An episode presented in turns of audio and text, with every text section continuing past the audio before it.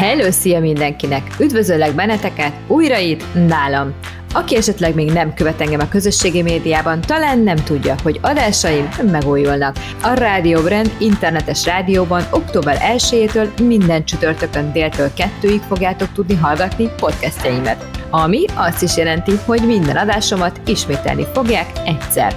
Éppen ezért volt szükség a műsorterv átszabására.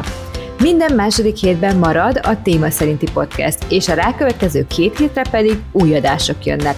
Azaz portrébeszélgetések ismert és kevésbé ismert emberekkel, tabuk nélkül. Podcastjaimet ugyanazon napon fogom megosztani, mint a Rádió Brand oldalán, tehát itt nálam két hetente csütörtökönként.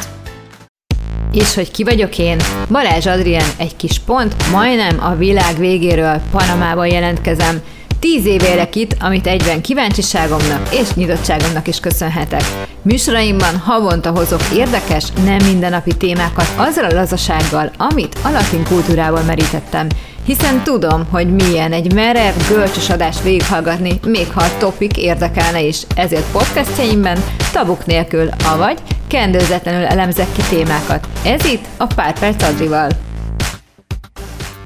A mai podcastben Bob Ramona coachinggal beszélgetek a vonzás törvényéről. Ramona előadásait először a YouTube-on pillantotta meg, és azonnal szemet szúrt, hogy rengeteg követője van alig pár hónap alatt. Nem véletlen kértem fel éppen őt erre a beszélgetésre.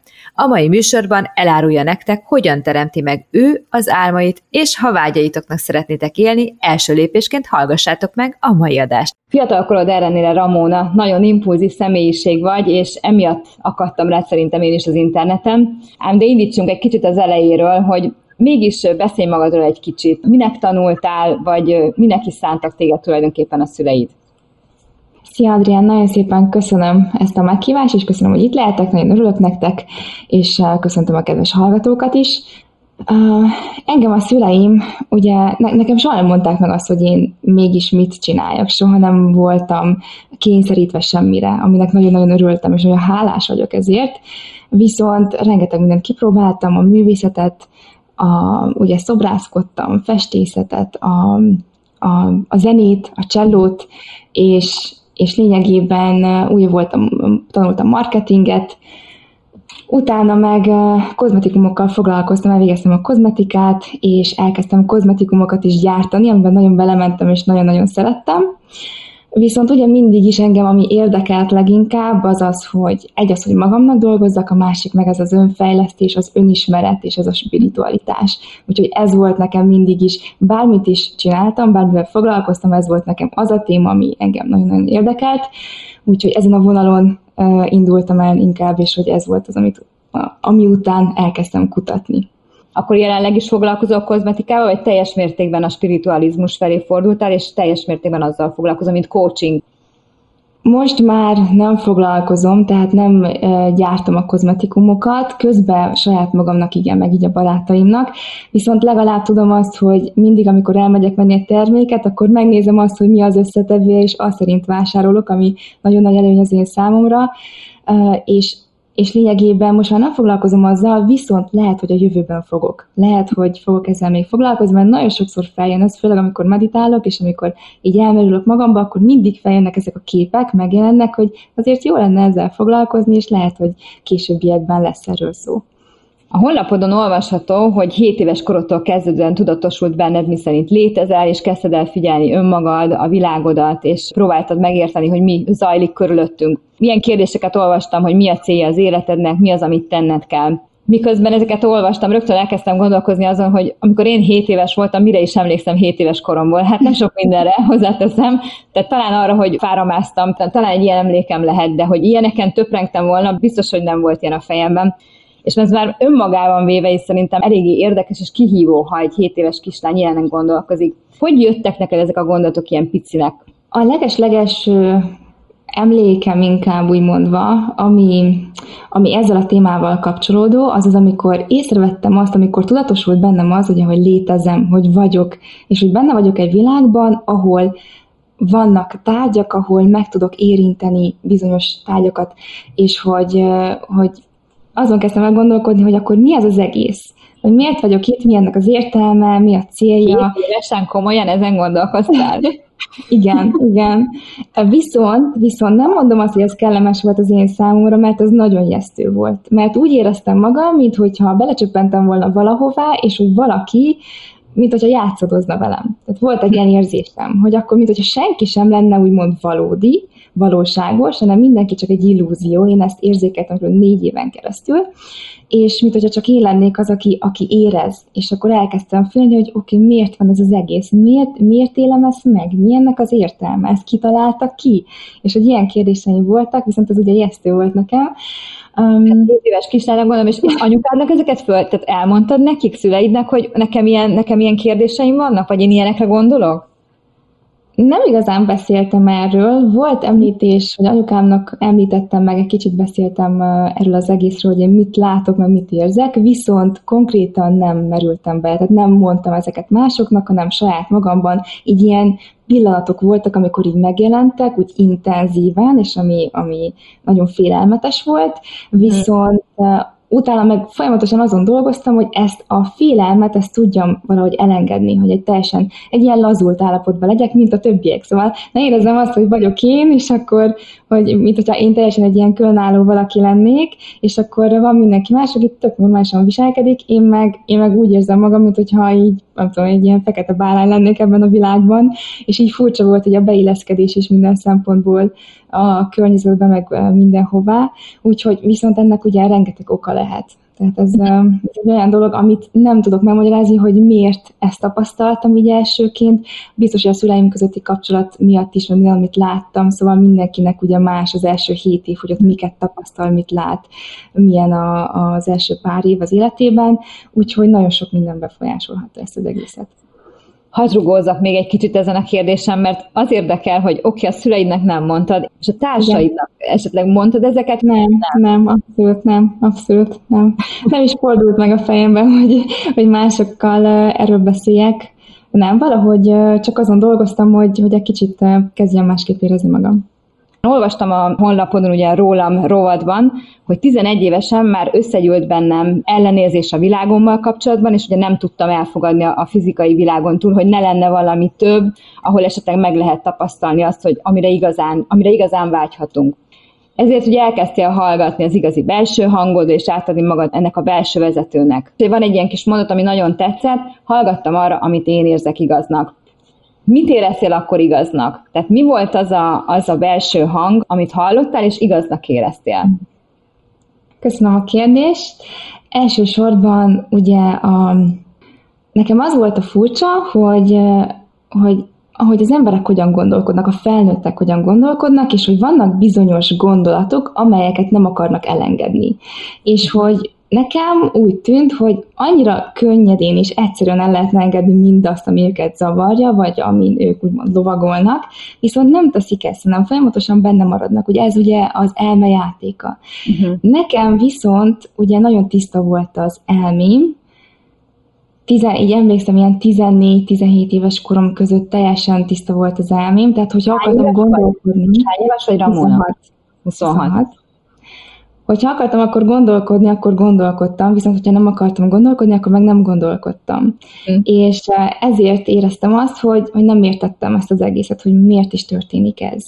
É, viszont minél több ilyen, ilyen hatás kezdett jönni a külvilágtól, minél több probléma kezdett érkezni hozzám, és, eh, és úgy éreztem, hogy akkor ezt itt teljesen el kell engedni. A másik dolog, ami nekem nagyon-nagyon nagyon intenzív volt az életemben akkor, az a vallás volt hogy én legalábbis úgy érzékeltem a vallást, meg, meg amiket láttam, az az volt, hogy, hogy van ez az alárendelt szerep, hogy vagyunk mi, és hogy akkor van ugye a fölöttünk lévő, aki ugye minket teremtett, és ő fog ítélkezni fölöttünk. És ez bennem egy olyan félelmet keltett, és elkezdtem félni, ugye szokták mondani, ez a Magyarország meg a pokol, meg ezt a két szélsőséget, és ez, ez nagyon rémisztő volt az én számomra, és a belső hangom az lényegében innen jött, hogy ez csak az elmének a, a része, és hogy ezeket el kell engedni, hogy az egységet meg lehet tapasztalni önmagadban, és akkor ez volt, nekem volt egy ilyen meditációm 11 évesen, amikor elképzeltem, hogy ott vagyok kint az űrben, egy ilyen térben, ahol, ami végtelen, és minden egyes negatív hatást, meg minden gondolatot, mindent, amit hallottam és érzékeltem a külvilágtól, azokat elengedtem. Elengedtem azt, hogy hány éves vagyok, kik a szüleim, mit tapasztaltam, ki mit mondott rám, nekem, ami, ami negatív volt, ezeket mind elengedtem. Voltak egyébként negatív, bocsáss meg, hogy közbe kérdezek, voltak negatív hatások, amit ér, amik értek téged, és ezért, ezért szorultál ezekre a dolgokra? Tehát esetleg bántottak téged, mivel mondtad, hogy nehezen, nehezen tudtál beilleszkedni, tehát bántottak esetleg az osztálytársaid, voltak megjegyzéseik, amiket úgy gondoltál, hogy nekem ezeket el kell engednem? Igen, voltak, viszont nem volt mhm. olyan sok, és nem volt olyan intenzív. Ez ugye attól is függött, hogy nekem milyen volt a világképem, és lehet, hogy valaki mondott nekem valamit, ő nem olyan szándékkal mondta, viszont én úgy érzékeltem. Tehát ugye nagyon sok minden van, hogy nem hibáztatjuk a, a többieket, hanem az, hogy mondanak valamit, és tényleg lehet, hogy abszolút nekik az nem jelent semmi negatívat, de lehet, hogy én túl érzékeny voltam, és akkor meg annak vettem, és az megbántott engem. Úgyhogy uh-huh. emiatt elképzeltem, hogy mindent elengedek, és akkor éreztem azt, hogy úgymond, mint hogyha hazatértem volna. Egy ilyen formátlanságot, egy végtelenséget, ahol otthon vagyok, ahol a szeretet a biztonságban. Tehát nekem az volt az otthonom, és nem ez volt, ami itt van a fizikai világban, hanem az, amit ott érzékeltem.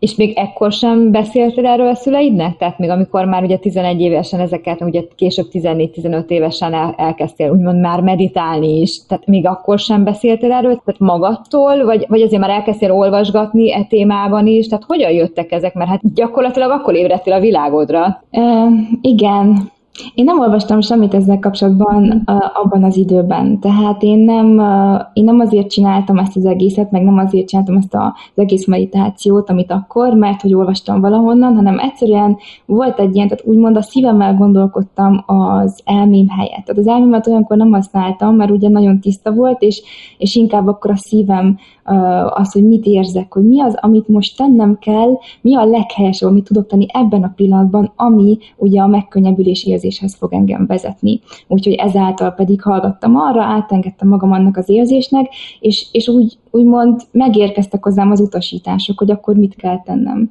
Csak leültem, becsuktam a szemem, és, és elképzeltem mindezt. Persze, az egyik az, hogy a koncentrációs képesség ugye a gyerekeknél az, az nagyon intenzív, javított gondolom a koncentráció képességednél, tehát ezek a meditációk általában javítanak is ezen. Igen, igen, mindenképpen, mindenképpen, és ez szükséges is. A másik meg az, hogy úgy döntöttem, hogy én mindenképp hinni fogok abban, amit csinálok. Tehát az, amikor elképzeltem azt, hogy minden, ami rajtam van, az csak lekapcsolom magamról és elengedem a végtelen térbe, akkor tényleg azt mondtam magamnak, hogy én el is hiszem, hogy ez így megtörténik, amit éppen vizualizálok, hmm. és akkor ennek meg így volt meg a jó hatása. Ekkor kezdtél a vonzás törvényével mélyebben foglalkozni, az, hogy ugye, amire gondolsz, vagy érzel, hogy kifejeződik, tehát megnyilvánul a fizikai síkon, az az az életedben. Mi volt az első esemény, amit, amit ö, azt gondolsz, hogy azért történt, mert te vizualizáltad?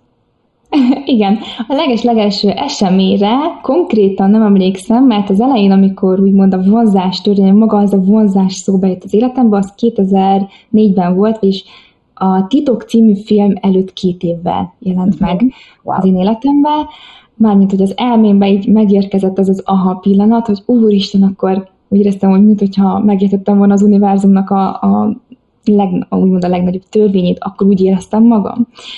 És a legelső talán, amit így, amire emlékszem, az az, az amikor édesapám körülbelül hát egy jó pár hónapon keresztül minden reggel, mielőtt elment volna a munkába, vett nekem uh, kiflit és, uh, és egy joghurtot és ez ment minden reggel, viszont volt egy időszak utána, kb. két-három-négy hét, pontosan nem tudom, de volt egy időszak, amikor abszolút nem volt semmi, kimentem, és nem volt semmi az asztalon. És akkor eldöntöttem, hogy oké, okay, hát akkor vonzás törvénye, akkor úgy feküdtem le, hogy vizualizálom, hogy reggel fölkelek, és ott lesz az asztalon, elképzeltem, hogy a joghurt az milyen gyümölcs joghurt legyen, és pont meg is történt. Tehát azzal a képpel feküdtem le, és amikor fölkeltem, akkor meg ott volt. Mit éreztél, amikor úgy gondoltad, hogy aha, igen, ezt én vizualizáltam, és ez megtörtént? Igen, ez egy ilyen megerősítés volt a számomra, hogy igenis ez működik. Úgymond feltöltött meggyőződéssel, energiával, és azzal a jó érzéssel, amit ugye azután tapasztalunk meg, miután megtörténik mindaz, amire vágyunk. Ez egy pozitív élmény volt az én számomra. De persze nagyon sokszor alkalmaztam ezt még utána is, kisebb-nagyobb célokra, amiket el szerettem volna írni, vagy tapasztalni, úgyhogy voltak meg az életemben rengeteg olyan olyan úgymond tudatos teremtések, hogyha így, vagy bárminek is nevezzük ezt az egészet, de hogy volt olyan az életemben, mint például a, a rádióban is szerettem volna nyerni valamit, és akkor be kellett küldeni egy, egy választ. Persze rossz választ küldtem be, de annak ellenére meg, meg elképzeltem, elképzeltem, hogy az én telefonszámom lesz a nyerő, és pont az én telefonszámom volt a nyerő. Utána meg, utána meg mondták, hogy későn vették észre, hogy nem jó a válasz, de hogy bekerültem, mert hogy már bemondták, volt egy ilyen, és volt wow. olyan is, amikor, amikor elmentem egy előadásra, elég sokan voltunk, és ott az első díjat elképzeltem, hogy én fogom megnyerni, kimegyek, kezet fogunk átadják az első díjat, gratulálnak nekem minden, és olyan szinten beletettem magam, és olyan intenzív volt bennem az érzelem, hogy tényleg ez sikerült, tehát maga az a, a végeredménynek az érzését éltem át, hogy éreztem, hogyha a sejtjeim úgymond így beléptek volna egy másik dimenzióba, egy, egy másik univerzumba, és meg is történt. És elképesztő élmény volt, amikor kb. 5 perc leforgása alatt felvittem a intenzív érzelmeimet, és, és akkor már megtörtént az, amit szerettem volna, hogy ilyen és hasonló rengeteg volt még az életemben. És mi volt, ami a legnagyobb esetleg ilyen esemény volt, ami nagyon emlékezetes, és a, és a számottevőnek tartod, és hogy tényleg ezt te teremtetted a, a saját gondolataiddal? Hmm, talán itt tudok mondani kettőt is, ami ugye nem olyan, talán többet, hármat is, ami nem olyan, olyan gyorsan történt meg.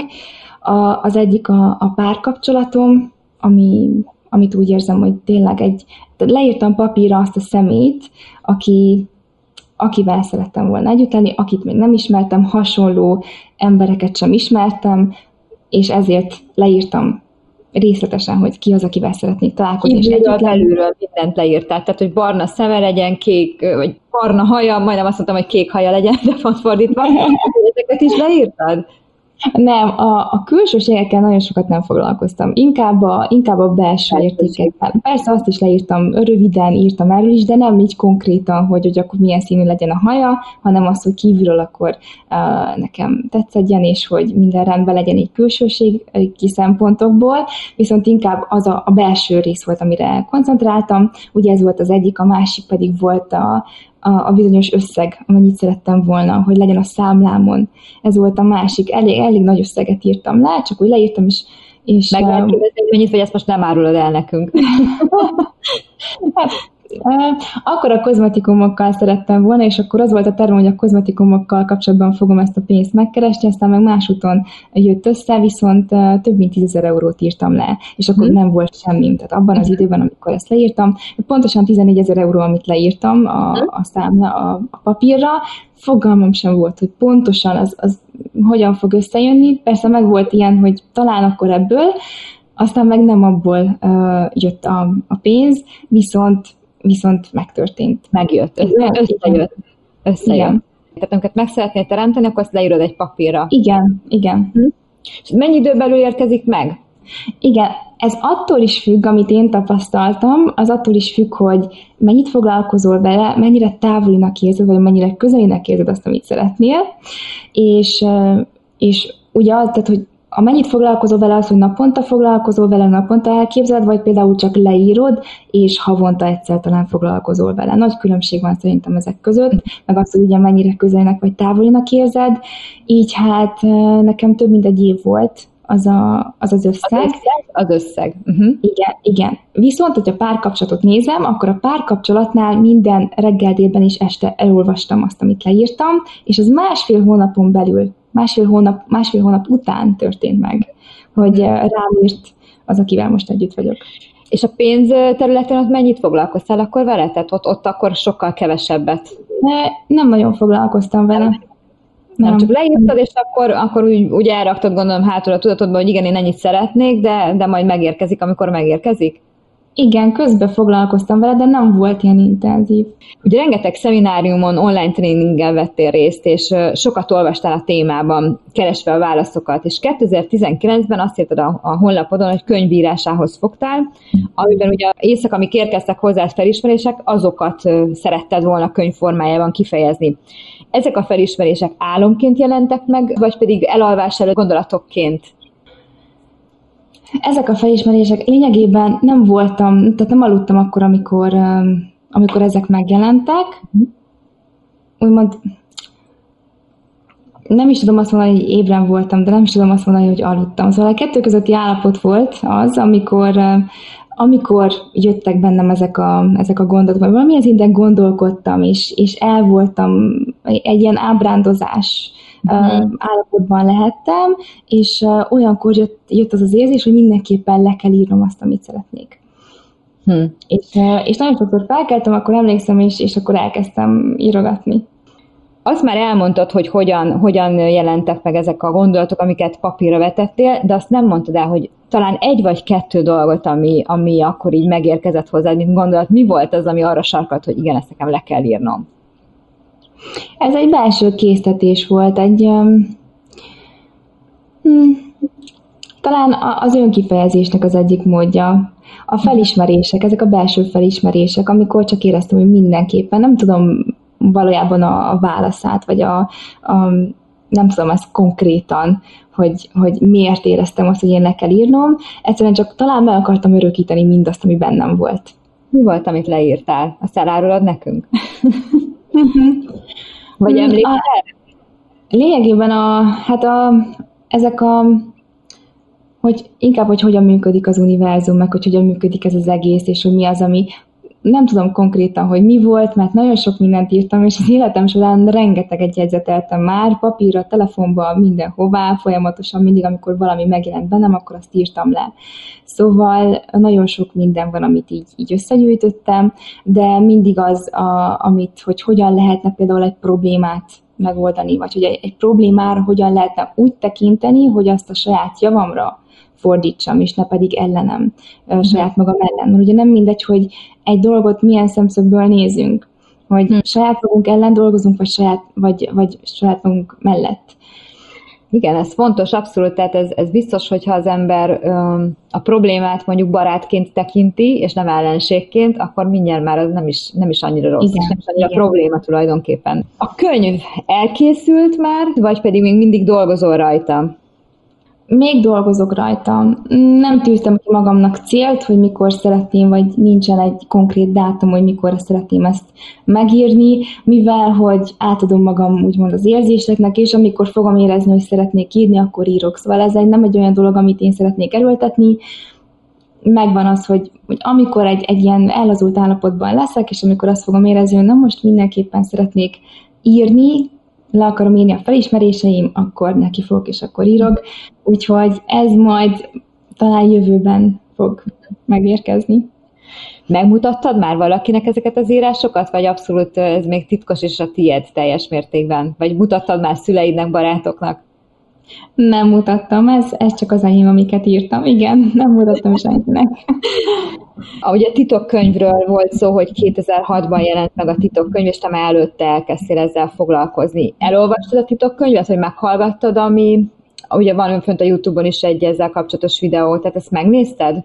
A, a könyvet azt nem olvastam, Uh-huh. Viszont a filmet azt megnéztem olyan 7-8-9 alkalommal, pontosan nem tudom, hogy hányszor néztem meg. Igen, amikor 2006-ban kiadták, és először megnéztem, akkor nagyon szerelmes voltam, úgyhogy elkezdtem folyamatosan nézni újra és újra, és már a végére már majdnem tudtam kívülről, hogy mit mondanak, annyira szerettem.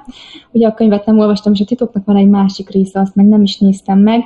Úgy gondolom, hogy nagyon hasznos amúgy mindenkinek megnézni, aki érdekelt ebben a témában. Nincs minden elmondva, viszont kezdésnek egy nagyon jó, nagyon jó film, dokumentumfilm. A YouTube csatornádon Neville Goddardtól olvasol felfordításokat, Mondanék is róla pár szót a hallgatóknak, mert szerintem nem mindenki tudja, hogy ki ő. Ő ugye 1905-ben született, minden idők egyik legnagyobb misztikusának nevezik. 45-ben, 38 évesen besorozták az Egyesült Államok hadseregébe, ez ugye számára nagyon kellemetlen volt, és túl öregnek érezte magát ehhez. Gondoskodnia kellett a kislányáról, a feleségéről is, és Neville elkezdte alkalmazni a tanításait, elképzelte, hogy ő, hogy ő kilép a seregből. Néhány héti kiképzés után elbocsájtották, meg is kapta az amerikai állampolgárságot. Miért pont ő az, aki, aki téged ennyire megfogott, és az ő tanításait kezdted el, ugye Petrával, ha jól emlékszem, a, a kis hölgyre, aki fordítja az ő írásait, és miért pont az ő írásait kezdted el hangos könyvként felolvasni YouTube-on?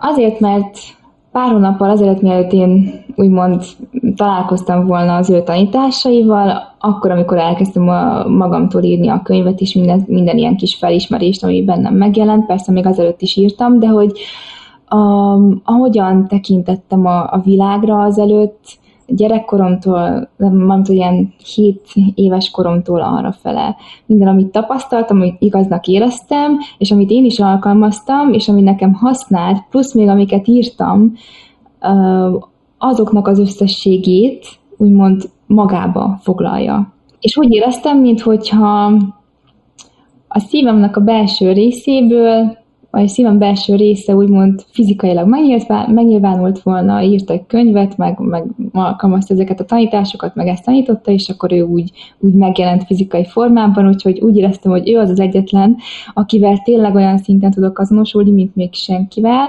Úgyhogy rengeteg tanítótól tanultam még, Ábrámiksztól kezdve, uh, Eckhart Tolle, és hát ugye Talma, gondolom, az arra könyvről beszélsz, az egy óriási. Igen, igen, igen, meg rengeteg ilyen videót néztem, és uh, rengeteget is olvastam mindenféle témában, ami ugye ezt tartalmazza, viszont ő volt az, akivel úgy a legközelebb tudtam érezni saját magam. És ö, hogyan jött az ötlet, hogy akkor most jó, akkor csinálok egy, egy YouTube fiókot, és akkor ott én elkezdem felolvasni az ő tanításait. Az érdekes az az, hogy ezt is úgymond leírtam. Leírtam azt, hogy szeretnék egy YouTube csatornát, fogalmam sem volt, hogy pontosan mi lesz az a téma, amiről fogok beszélni, de tudtam azt, hogy én szeretnék egy YouTube csatornát, amiből lesz bevételem, és hogy amivel fogok foglalkozni, amit nagyon-nagyon imádok, nem tudom, hogy mi az, de tudom azt, hogy YouTube, és imádom, és megéri. Tehát ez a, ez a három volt. Úgyhogy csak megérkezett valahogy, meghallgattam angolul a hangos könyvet tőle, és akkor éreztem, hogy hú, hát akkor ezt magyarul mindenképpen, mert néztem, hogy akkor magyarul van-e, nincsen, akkor meg kell csinálni. Úgyhogy innen, és lényegében megtörtént az, amit azelőtt vizualizáltam, hogy, hogy YouTube csatornám van, és hogy valami olyannal foglalkozom, ami, amit az emberek nagyon szeretnek, és aminek van értéke, és, és hogy tényleg egy, egy pozitív témával foglalkozom, ami segít mindenkinek. Úgyhogy ez, ez mind megtörtént. Megmondom neked őszintén, végighallgattam az összes, összes videót, nagyon szépen olvasol. Köszönöm. A képzeletben és a hitben rejlik a teremtés titka. Olvasható tőle egy idézet. Avagy ugye a tudatossághoz kell fordulnunk, ha fel akarjuk fedni a teremtés titkát. El tudnád magyarázni, hogy ez alatt a mondat alatt Neville Goddard, avagy te hogyan értelmezed és egy kicsit jobban leírni azt, hogy hogyan működik a vonzás törvénye. Igen, a vonzás törvénye az lényegében a kifejeződés törvénye, vagy a megjelenítés törvénye, így is lehet nevezni, de persze bármilyen nevet lehet adni, bármivel fel lehet címkézni, de röviden úgy is lehet elmondani ezt a, ezt a törvényt, hogy minden, ami bennünk van, azt, azt fogjuk megtapasztalni, és azt fogjuk látni a fizikai világban. Tehát soha nem azt kapjuk, amit, amit szeretnénk, vagy amit akarunk, mert hogyha valamit akarunk, akkor azzal azt sugaljuk, hogy az nincs meg a mi számunkra, tehát hiányban vagyunk.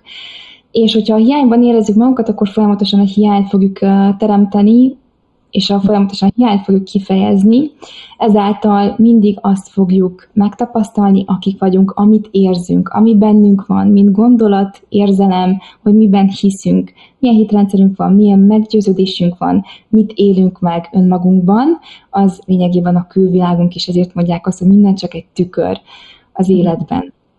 Uh-huh. Szerintem ez a, ez a úgymond a legrövidebb uh, magyarázat a igen. Na most ugye én kicsit nyomoztam ez ügyben, ugye a vonzás törvényével kapcsolatban hozzák a rezgés törvényét. Erről mondok egy-két adatot a hallgatóknak, mert talán nem mindenki tudja, hogy van egy kinezológiai, kinezológiai oldalon lehet ezeket olvasni, nem tudom, hogy te utána néztél, de szerintem egyik videódban te is említed a rezgés, rezgés számokat hogy van egy kinezológiai kísérlet, és mérések alapján létrehoztak egy táblázatot, amely egytől ezerig tükrözi a tudatállapotot, rezgés számok függvényében, ahol ugye az egyes jelenti az emberi lét legalacsonyabb fokát, az ezres pedig ugye a krisztusi tudat szintjét. Az alacsony szintű rezgéstartományban az ember nagyon kevés életenergiával rendelkezik, ők az energiavámpírok úgymond, és a 700 és az 1000 közötti, az pedig a, a megvilágosodás állapotát jelenti. Ez alapján ugye azt jelenti, hogy a, rezgés szerint olyan dolog fog manifestálódni, amit tulajdonképpen te bevonzol. Tehát, hogyha te magas rezgés számon vagy, mondjuk egy megvilágosult guru vagy, teszem föl, akkor ugye te magas, magas rezgésszámon mozogsz, ezáltal, hogy a pozitív vonza a pozitívat. Ugye, ha te meg alacsony rezgésszámon mozog, mint mondjuk energiavámpír, és negatív vagy, és fú, minden rossz, akkor ugye a, a negatívat vonzod. Erről te is beszélsz szerintem, ugye egy videódban, ha jól emlékszem. Igen, igen. igen ezt hogy lehet tudatosan irányítani? Tehát hogy lehet az, hogy az érzelmeidet hogyan irányítod, amikor mondjuk egy rossz szituációban vagy, és tényleg minden, minden összeomlik körülötted. Vegyük ezt a mostani példát is azért, ami folyik a világon, mert azért ez ugye ezt nem tudunk elmenni emellett, hogy ami most történik. Sokan elveszik a munkahelyüket, ö, valaki elveszi a családtagját, esetleg a betegség következményem. Mégis hogyan lehet ezeket az érzelmeket irányítani? Te mit mondasz erre? Mit tanácsolnál erre? Igen, ez egy nagyon jó kérdés. Nagyon fontos szerintem a, az, amikor megfigyeljük a szituációt, és megfigyeljük önmagunkat elsősorban, amikor félretegyük az ítélkezést, amikor már nem az van, hogy valami ellen harcolunk, hanem amikor csak megfigyeljük mindazt, hogy mi van a jelenlegi szituációban, és, és ítélkezésmentesen az a szituáció csak van, megpróbáljuk saját magunkat kivenni ebből az egészből, hogy hogy ne úgymond ne legyünk az áldozatok, hanem csak megfigyeljük, hogy minden csak egy történés, és megfigyeljük. Tudom, hogy ez nehéz, főleg uh, egy szituációban, amikor tényleg benne vagyunk, a, a, vagy ott vagyunk a legalján mindennek, mert ez nem könnyű, viszont ugye, hogyha belegondolunk abban, hogy az nem fog segíteni meg, hogyha csak a saját érzelmeinkre gondolunk, hogyha elkezdünk rettegni még jobban, vagy elkezdjünk, ugye elkezdjük a félelmet erősíteni a gondolatainkkal, vagy elkezdünk minél jobban belemenni abba, amit nem szeretnénk, akkor azt érezzük, hogyha elkezdünk megfigyelőkké válni, akkor azt érezzük, hogy saját magunkban minél jobban erősödik az a negatív érzés, az viszont nem jó. Nem jó se az immunrendszernek, nem jó a, a te világodnak, másképp más szemüvegen keresztül fogod látni a világot, és ezért jó, nagyon jó csak megfigyelő lenni, amikor csak megfigyeled, és, és kilépsz úgymond a szituációdból, és utána el lehet dönteni azt, hogy mit szeretnék érezni, hogyan szeretném mégis látni ezt az egészet. Mindennek van megoldása, mindennek van két, ugye duális világban vagyunk, tehát mindennek megvan a másik oldala. Ez most valamiért van, ez, ezt most fel lehet fogni tisztulásként is. Ugye itt nagyon fontos, hogy, hogy minden, hogyha minden negatívnak megvan a jó oldala, akkor megkeressük meg tudatosan, hogy mégis mi ennek a jó oldala, mi az, amit tanít, mi az, amit ebből ki lehet hozni, amit a saját javunkra tudunk hozni. Most itt egy példát fogok hozni, mert azért mondjuk vannak olyan szituációk, amit kevésbé kevésbé élsz át, és azt mondod, hogy oké, okay, meg tudom figyelni ezt a szituációt, nem sikerül egy vizsga. Tehát ezért ez nem egy olyan nagy dolog, ezt lehet ismételni. Oké, okay, ebből tanultam, nem jól készültem föl, meg tudom ezt újra tenni. Na de ha egy olyan szituáció történik, ami alapjaiban rengeti meg a világodat, akár egy haláleset, hogyan tudsz ezen felülkerekedni? Igen, ez egy nagyon nehéz téma, és, és én ugye meg is tapasztaltam ezt, uh-huh. amikor a testvéremet elveszítettem 2012-ben, és nagyon nehéz volt, viszont, köszönöm, viszont ugye ami nekem segített, az, az volt, hogy akkor kezdtem minél, akkor is minél jobban kezdtem belemenni ebbe a spirituális témába, és az, hogy semmi sem, semmit sem veszítünk el, semmi sem vészel, csak átalakul, ezt ugye szokták mondani, tehát mindig ott van velünk, mindig ott van az emlékünkben az a bizonyos személy, akit szeretünk, és, és ő soha nem fog eltűnni, mert semmi sem tűnik el a világban, minden csak átalakul. Hogyan vetted?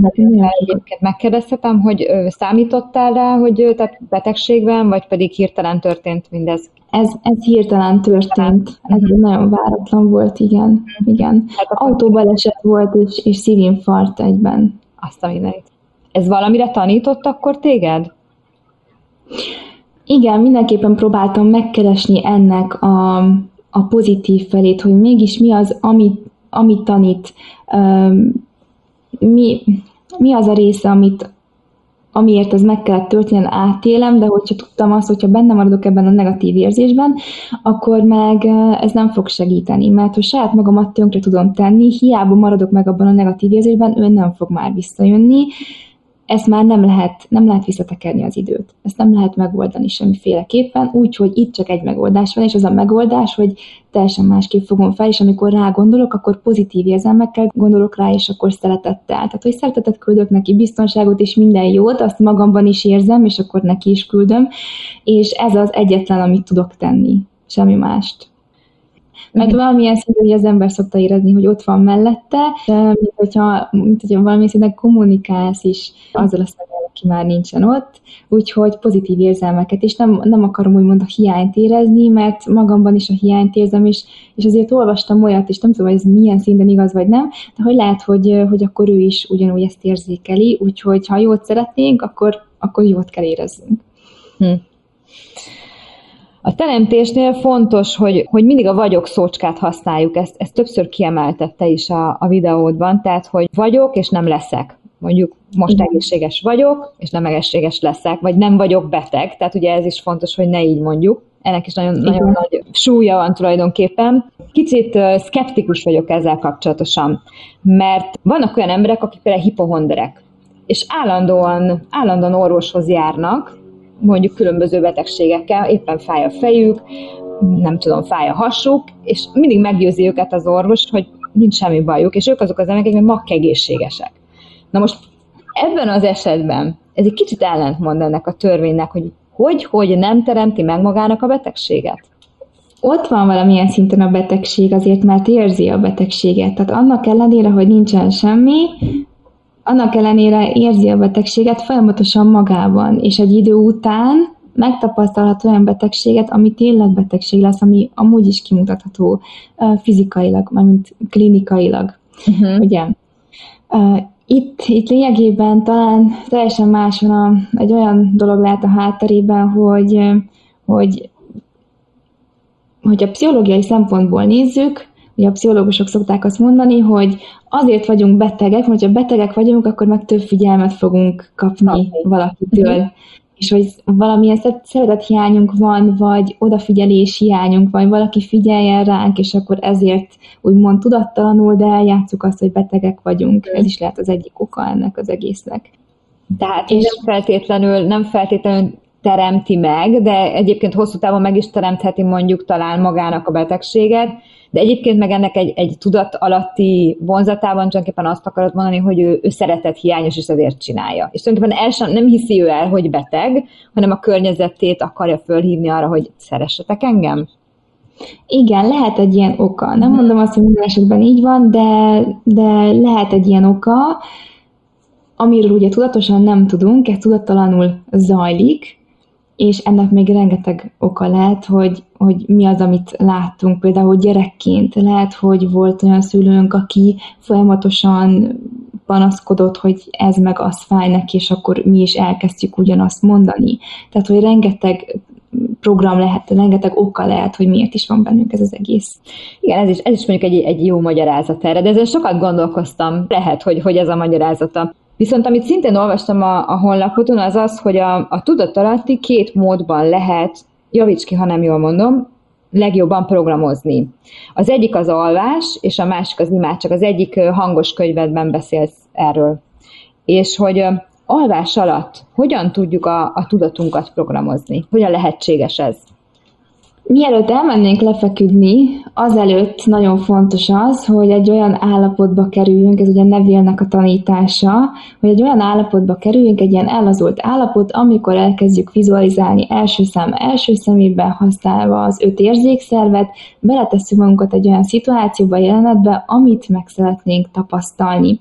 És ezekkel az érzésekkel, meg ezzel a úgymond koncentrációval és vizualizációval elaludni.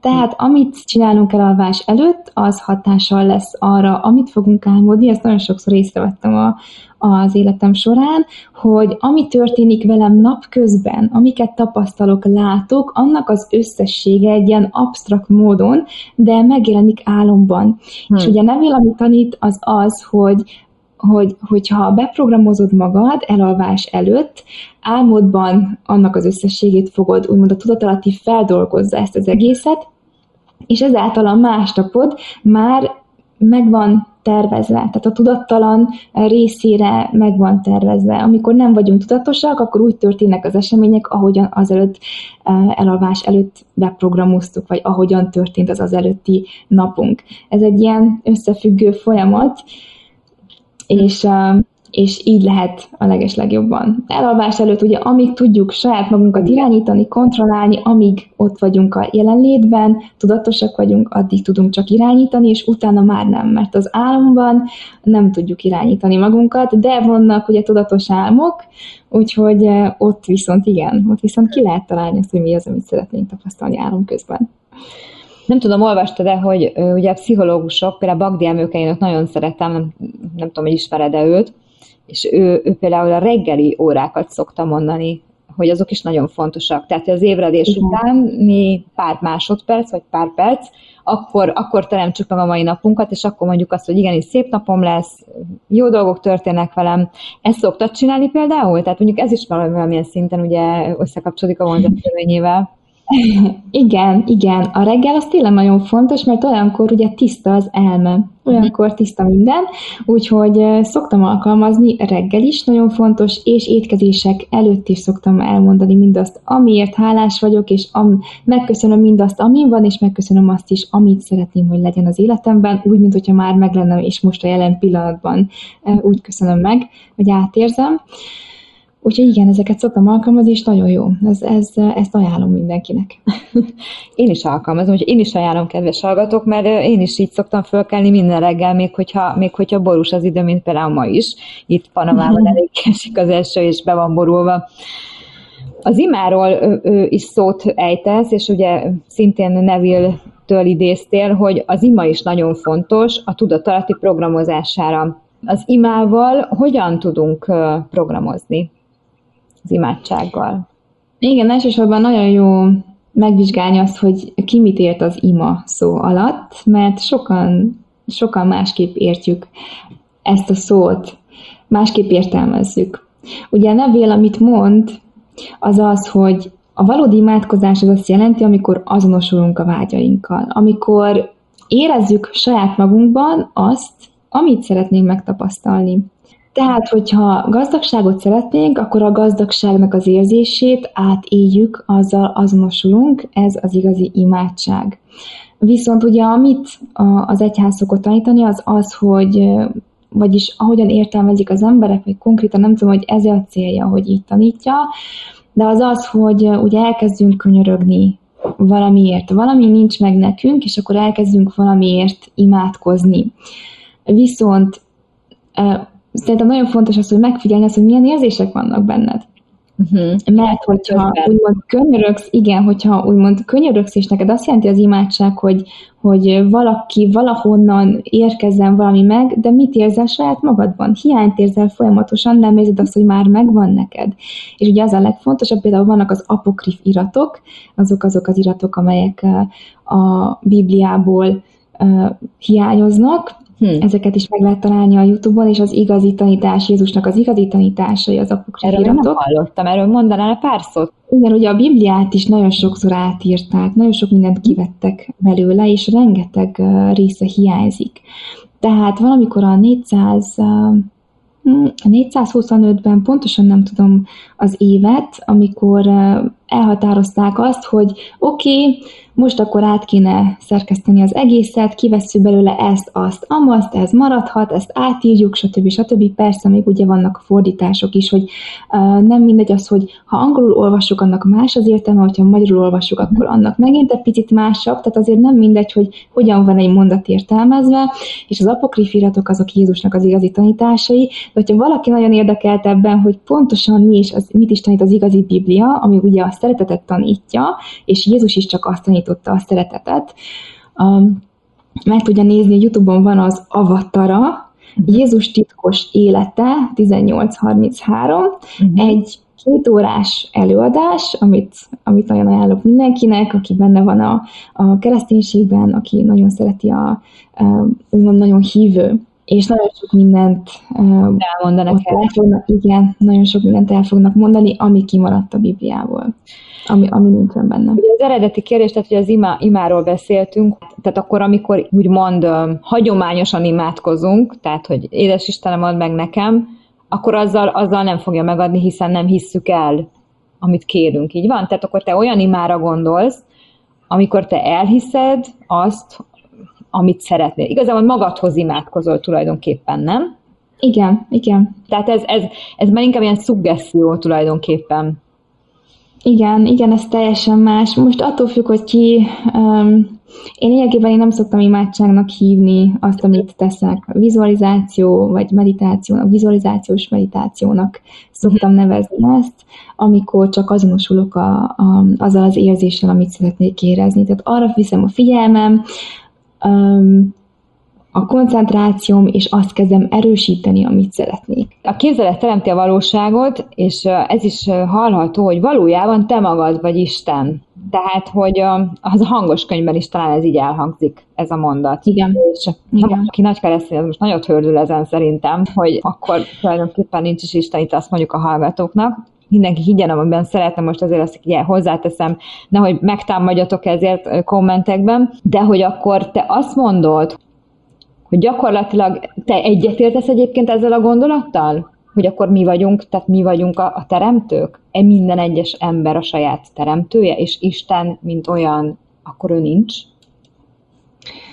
Ez egy olyan kérdés, amit nagyon sok szemszögből meg lehet közelíteni, és ugye itt nagyon nem mindegy, hogy az emberek hogyan fogalmaznak, mert rengeteg sok értelmezési mód is van. Én csúnyán fogalmazom, és nagyon erősen, de nem véletlenül. Igen, igen, ez teljesen rendben van.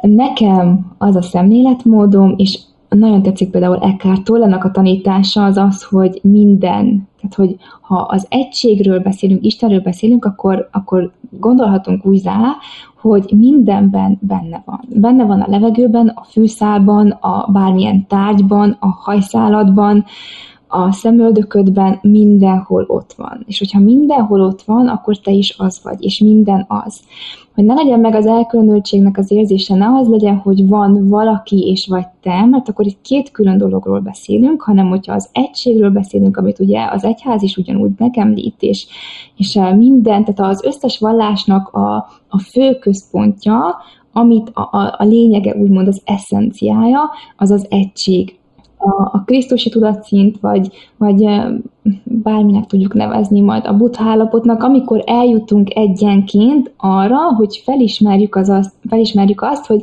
minden egy. Hogyha minden egy, akkor nincsen más, nincsen semmi más, nincsen két külön dolog, hanem ha minden egy, akkor mindenben benne van ugyanaz. Azaz, mindenben benne van a szeretet, vagy mindenben benne van Isten, vagy bárminek is hívjuk. Van, aki Buthához imádkozik, van, aki Krisnához imádkozik, van, aki Jézushoz imádkozik, de akkor miért van ilyen sok Isten? Hm. Egy Isten van, és az pedig a fény, az pedig a szeretet, amit energiának tudunk nevezni, de ugye mindegy, hogy ki minek, ki minek hívja ezt az egészet, az teljesen rendben van. Hogyha Istennek akarja hívni valaki, akkor hívja annak, hogyha buthának, akkor meghívja annak, ez teljesen rendben van. A lényeg az, hogy mit érzel saját magadban. Mi van benned, és hogyan tekintesz a világra, és hogyan tekintesz másokra. Szerintem ez a legfontosabb. Ami nagyon tetszett, egy idézet, hogy szegénység tudattal gazdagságért imádkozni olyan, mintha azt kérnéd, azzal jutalmazzanak meg, aminek tudatában vagy. Ugye egész végig a műsor erről beszélgettünk, hogy hogy tehát, hogy úgy kell megközelíteni a, a vonzás törvényét, vagy a teremtés törvényét, nevezhetjük bárhogy, hogy úgy kell mindig kívánnunk, magunkénak érezzük, és nem azt kívánjuk, hogy jaj, bár csak gazdag lennék. Ugye? Tehát ez, ez itt teljesen helytelen. Hogyan kívánjuk akkor azt, hogy mondjuk legyen 10 ezer euró a bankszámlánkon? Hogyan írja le valaki ezt a papírra? Igen, az az idézet, amit felolvastál, az ugye az lényegében a vonzás törvénye is, amiről volt szó, és amit úgymond kifejtettem, hogy csak arra, az a legfontosabb, hogy csak arra fókuszáljunk, hogy mit érzünk a jelen pillanatban. Mert ugye csak a jelen pillanat van, ez az egyetlen pillanat, amikor el tudjuk dönteni azt, hogy mi az, amit szeretnénk érezni, és amikor a teljességet érzed, amikor teljesnek érzed magad, és úgy érzed, hogy bőségben vagy, mert ugye például a, a az elmédnek nincsen határa, hogy mire gondolhat és mire nem. Nincsen korlátok közé téve, és amikor bőségben érzed magad, akkor meg nem vagy hiányban, akkor nem lehetsz hiányban. Nem tudod érezni egyszerre a hiányt és a bőséget is. Hmm. Ha bőséget érzel, akkor meg teljesnek érzed magad, és az ki fog fejeződni.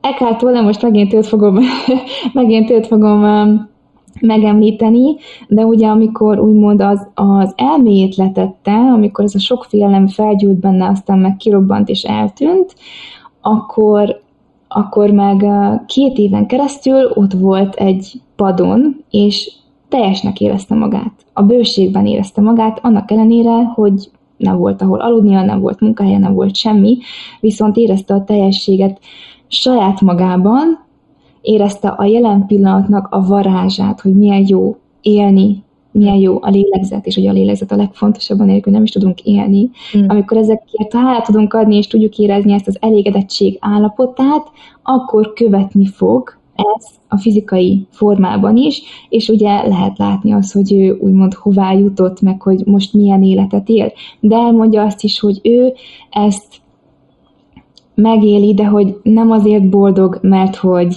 hogy megvannak neki mindazok a, uh-huh. a rengeteg millió dollárja, meg minden, amit, amit, ami van neki fizikailag, hanem azért, mert elsősorban magában érezte meg a teljességet. Szóval sok ember összekeveri, és először azt kívánja, hogy legyen boldog, holott, vagyis hogy legyen sok pénze, és valójában először inkább azt kellene kívánni, hogy én magamban legyek jól, és ha magamban jól vagyok, akkor már kívánhatok bármit. Nem így van? Tehát én azt gondolom, hogy ez valahogy így működik. Igen, igen. Mindig, eh, hogyha azzal foglalkozunk, hogy hogyan érezzük magunkat, és azt érezzük a, a tehát a legfontosabb az mindig az, hogy a jelen pillanatban figyeljünk arra, hogy hogyan érezzük magunkat, milyen gondolatok vannak, és hogy olyan gondolataink vagy érzelmeink vannak, ami nem tölt el jó érzéssel minket, tehát ami ellenünk van és nem mellettünk, akkor meg tudunk dönteni tudatosan egy olyan gondolat vagy érzelem mellett, ami felemelő, ami feltöltő a mi számunkra, nem pedig ellenkezőleg. És ezt ugye gyakorolni kell, és majd ez majd uh, robotpilóta üzemmódban fog menni a későbbiekben, csak az elején tudatosan kell erre ráállni. És volt-e olyan, volt olyan vizualizációd, ami esetleg nem sikerült megteremtened? Tehát, hogy ami, ami egyébként később sem jött meg? Így konkrétan nekem nem volt olyan, hogy, hogy valamit leírtam, és hogy az, az ne történjen meg, de hogy én nagyon sokat figyelek magamra, nagyon sokat figyeltem arra, hogy, hogy mi az, ami, ami bennem van, és, és minden olyan megtörtént, amire figyelmet és energiát fektettem. Tehát amivel foglalkoztam, valóban meggyőződéssel éreztem, hogy ez meg fog történni, az megtörtént.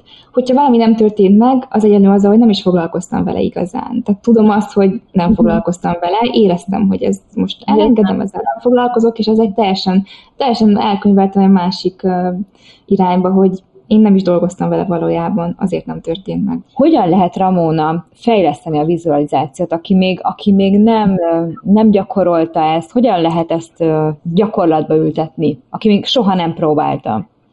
Mit tanácsolnál nekik?